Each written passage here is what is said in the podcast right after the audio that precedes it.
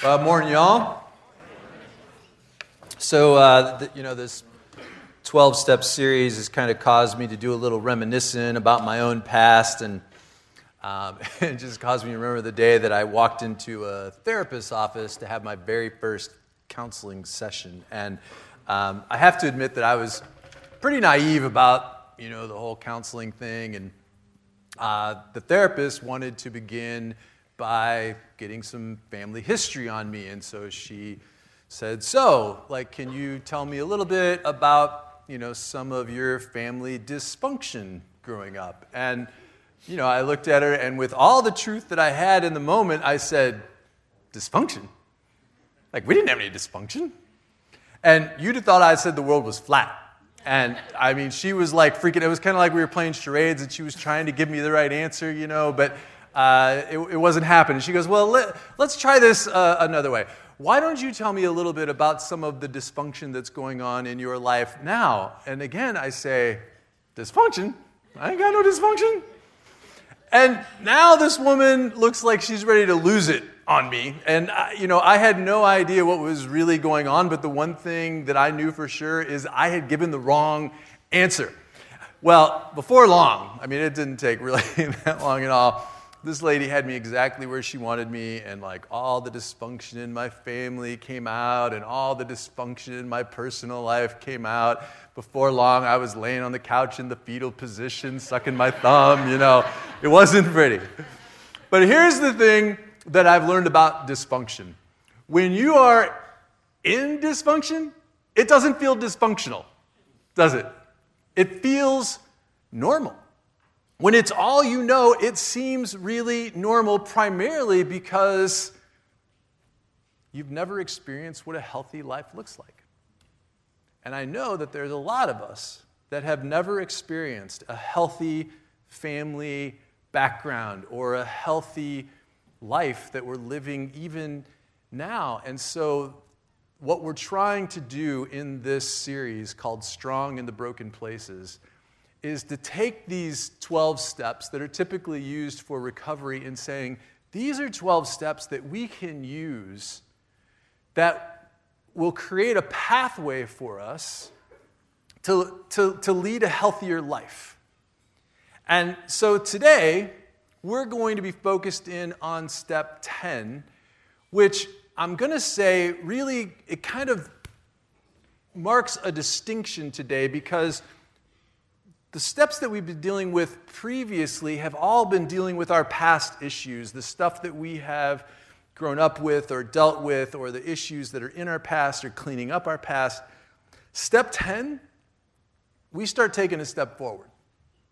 We start making changes that really are important for us if we're going to put that dysfunction in our past and start living a whole new life. And so step 10 says, quite simply, that we're going to continue to take personal inventory of ourselves, and when we are wrong, that we'll promptly admit it. Step 10 is where we stop hiding from our past and we begin to live authentically. We let go of the tight grip that our issue has on us, and we've been describing our issue as this Goliath, this sweaty, nasty giant, right, that has this hold on us. And that we need to be able to break free of that as we move forward. And so, step 10 is where we transition from saying, I need to change, to now we say, I really, really want to change. So, if you can imagine that when we started this series, we were like in a big class full of people, like a big pack that we were all trying to work to kind of turn our lives around. It's when you move on to step 10 that people start to drop off and the pack starts thinning out because here's where it starts getting real.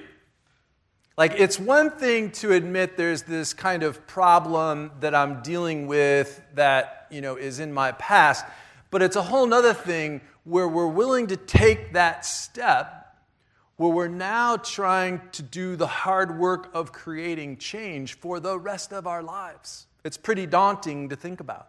And so step 10 says to continue to take personal inventory, to painstakingly take personal inventory of ourselves. And when we are wrong, we promptly admit it. You know, I think um, we get, I think a lot of us get trapped into living inauthentically.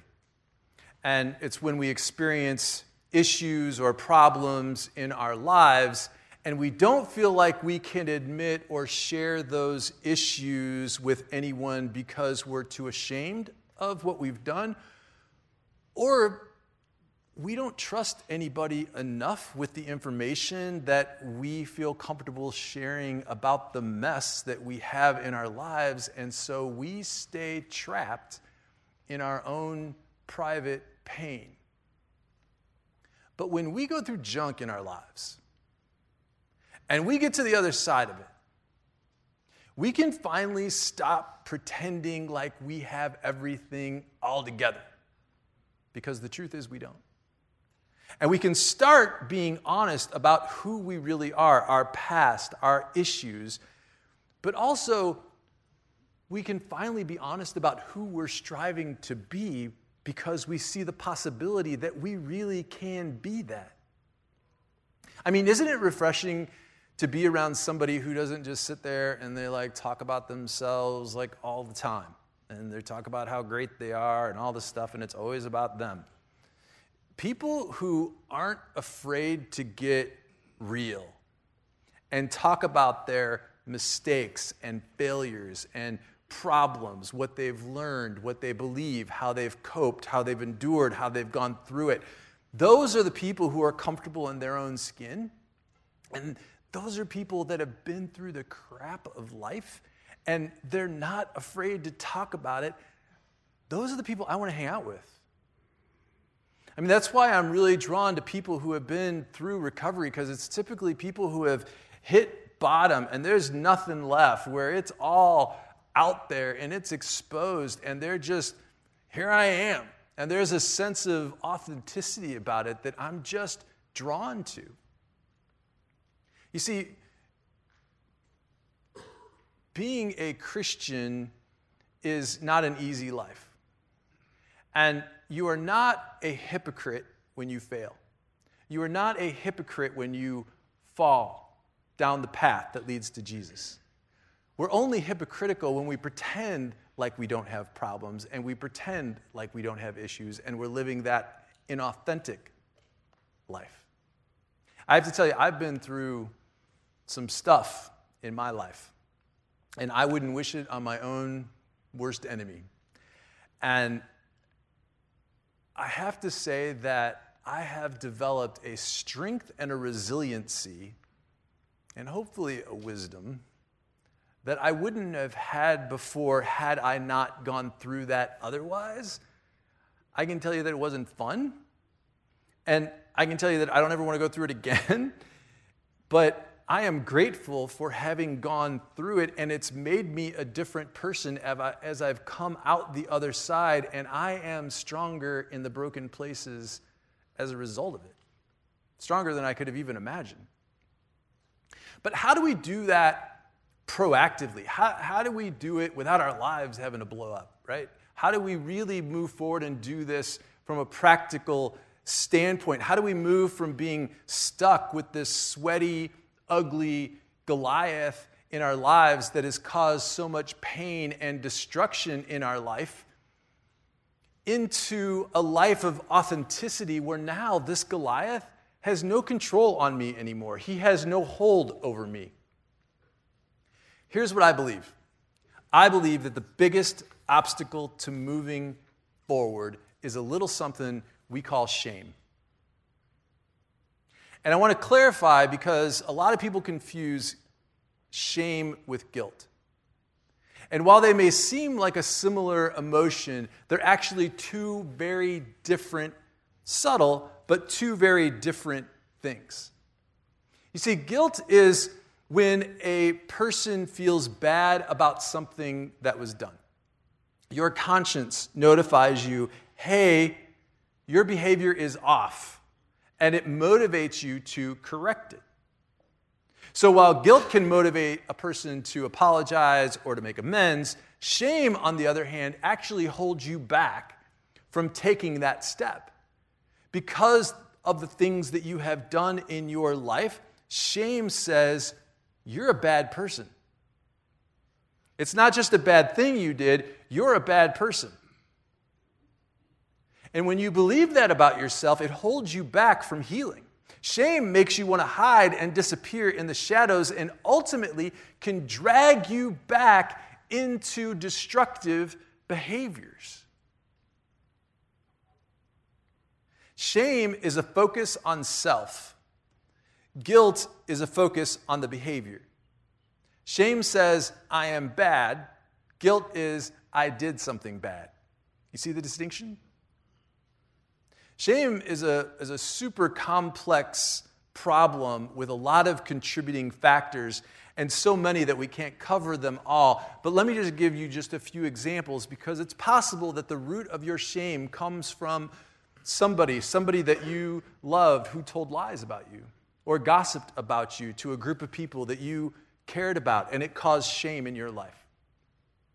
It's possible that you were under the, uh, the spell of some leader who was an authority figure in your life who manipulated you, and that includes the church or school or wherever it is, and that created a shame. It's possible that you your shame is rooted in a false guilt that holds you back from moving forward because of the things that you've done in your past or because of something somebody did to you in the past. But God, God wants something different for you. God wants you to be able to step out of the shadows of shame and know that what you have done is not who you are. It's just what you did. And you have the power to redefine who you are by moving forward and becoming the person God created you to become. And so shame becomes the biggest barrier to us taking this next step because it prevents us from being our authentic self enough that we can't feel comfortable admitting things about ourselves in real time. It not only keeps us from developing deep and intimate relationships with other people, it keeps us from developing a deep and intimate relationship with God. Shame seduces us into believing things about ourselves that just aren't true. And it whispers in our ear and it says things like, I'm a failure. I'm unimportant. I'm unlovable. I'm a bad person. I don't deserve to be happy. Or I don't deserve to be with this person because they're so much better than me. Nothing stops healing and paralyzes our growth like shame. I mean, it creates this chronic sense of unworthiness and inferiority that can result in us feeling disconnected from life and love and God. It, it zaps our zest for life and we become like the walking dead. It can destroy our very soul and take away our vibrancy. And so here's how this plays out in a real practical way. Let's say that we do something that we know we shouldn't be doing. We make a mistake we engage in some destructive behavior, and so we feel guilty, which is a good thing because guilt motivates us to correct that behavior. However, in that moment, instead of coming clean and addressing that issue like the 12 steps suggest, we make a decision. We're going to bury it. We're going to sweep that thing under the rug. We are not going to deal with that thing. We're going to pretend like it never happened. We're not going to talk about it. We're not, it didn't even exist.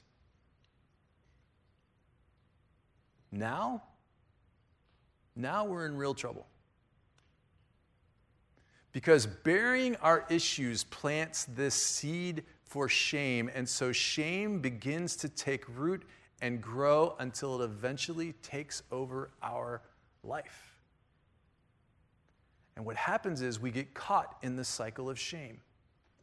It opens the door for us thinking that we're unworthy, that I am unworthy, and it causes us then to believe that I'm unworthy, and then it causes me then to behave in an unworthy manner because I have deceived myself into believing that this is who I really am. But let me tell you, this is not who you are. Now, instead of heading down the path of healing, we start to deteriorate and spiral out of control because we become so overwhelmed with shame that we need some way just to, to cope with the overwhelming feelings of shame. And so we need this like temporary escape, and we seek comfort in, in ways that we shouldn't seek comfort, which then causes us to go back to the destructive behavior that caused us to get into this mess in the first place. And so we get stuck in this cycle and we can't get out. We go through the whole thing again and again and again, and it feels like we just can't break free. And so I think it's important to address and to understand how it is that shame is allowed to grow in our lives and how it can have such a hold on us. And so there's three things that no matter what you study, I think that everyone would agree that there's three things that, that allows shame to have a hold on us. And the first one is secrecy. When we bury that thing and we don't address it. The second one is silence. We never talk about it. We never deal with it. We never discuss our pain, mistakes, or past. Dr. Brene Brown put it like this She said, By keeping your secrets quiet, your shame will grow exponentially. It will creep into every corner and crevice of your life until it eventually destroys you.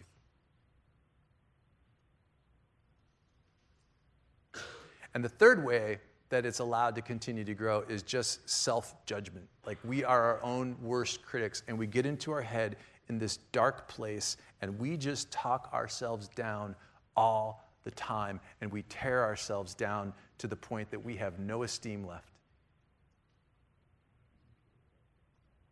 But here's the good news there's ways to overcome it. And through, from my own personal experience, when I have gone through shame in my past, and in just studying it, here are the three things that I think are the most important to overcoming shame. And the first one is just talk about it.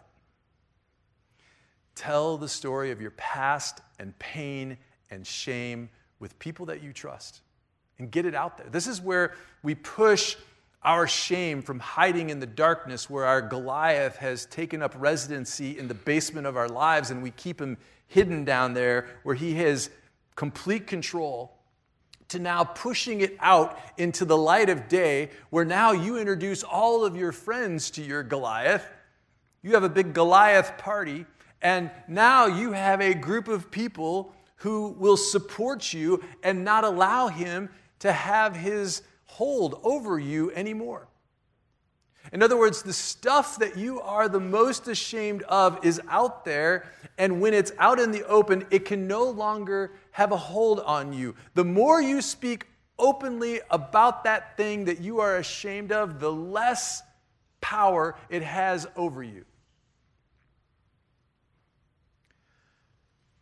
The second thing is that we have to forgive ourselves and forgive those who have hurt you. Both of these are very difficult. Easier said than done. But I truly believe, and the Bible makes no mistake in saying it, that forgiveness is essential to opening up the path to healing. It's releasing it to God and refusing to allow my bitterness about myself or someone else to overcome me. I am not allowing that resentment to sit out there unresolved, where it is allowed to just be out of control because it will grow and eat at me like a cancer. And then the third one is having the ability to visualize a new you. This is really where we were talking about with the change or die message. When you can see what life looks like on the other side what you can see what a healthy life looks like without your Goliath there with his arm around you. It changes your ability to envision your future for yourself that is healthy and vibrant, and it energizes your self esteem, and it gives you this positive motivation to continue to move forward. The key to sustainable change and healing is being able to break that cycle of shame and move forward down a new path that will lead to a new you. And look, I get it. I mean, we are digging into the most tender areas of our life, and it's super tough stuff. But the truth that I know to be true is that you have to acknowledge what's broken before you can heal it to experience God's power to change, I need to get whatever is lurking there in the darkest part of my life into the light of day. And while it can be super scary, we have this promise from Isaiah Fear not, for you will no longer have to live in shame. Don't be afraid. There is no more disgrace for you. You will not be humiliated. You will no longer remember the shame of your youth or the pain of your loss. This is where step 10 comes in. Because now, with your stuff out there and your shame behind you, you can begin to live authentically. And you can now, in real time, own your stuff. In other words, again, it's one thing to admit that we've made mistakes in the past, but it's a whole nother thing to admit that we've screwed up just a minute ago. Where we can now be open and honest with ourselves about ourselves, and we can immediately recognize we're in the middle of the situation and we can stop and go, Oh my gosh, that was so stupid. I am so sorry. And now, instead of stuffing it, we now admit it. And when we admit it in real time, we can now get it out and move on. Because when we deal with it now, it has no power over me later. The Bible says that we don't have to live in darkness anymore. That we can, with all confidence, step into the light of God and stand before Him exposed for who we really are. Why? Because of a little word called grace. And my definition of grace is when somebody knows all the junk about you, all the bad stuff, all your issues, all your messed upness, all the junk of your past, and they love you anyway, and they got your back, and they stand by your side, and you walk together. That is what the grace of God is.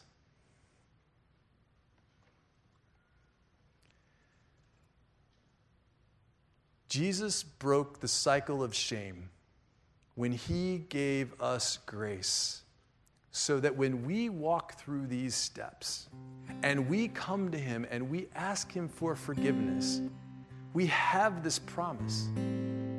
And it says that as far as the east is from the west, he has removed our sin from us. So that we can now move forward with our head held high with no shame because we walk forward sinless. Not because we haven't screwed up, not because we won't screw up again, but because Jesus has given us the power and the ability through his forgiveness to free us from that. And we can know that what we have done in the past, what we've done in the past, is not who we are today. And so the Bible says that after our lives have blown up, and the dust settles, and there's this pile of ash from the aftermath. That from the pain of our past, that God will create something beautiful in us. Because it's in our times of pain that we truly get the fact that we are not as strong as we think we are. And I'm just telling you, we're all in the same bucket. We've all screwed up. We all got stuff that we deal with. We have all made mistakes. We all have pain from our past. We got baggage. We got all kinds of stuff. We are all in the same bucket. And we've all been lying in the same position at some point or another in our lives where we are broken and beaten up. And it's in that moment, that is a defining moment, when all of a sudden we realize, I need God. I need Him. And it's then that we become strong in the broken places. It's in that moment that our faith becomes strong enough to break the cycle of shame. And we realize that we have this beautiful mess that's been created that is part of who I am. It's part of my DNA, and I can be my authentic self because Jesus has freed me up from my past so that I can now become the person that God created me to be.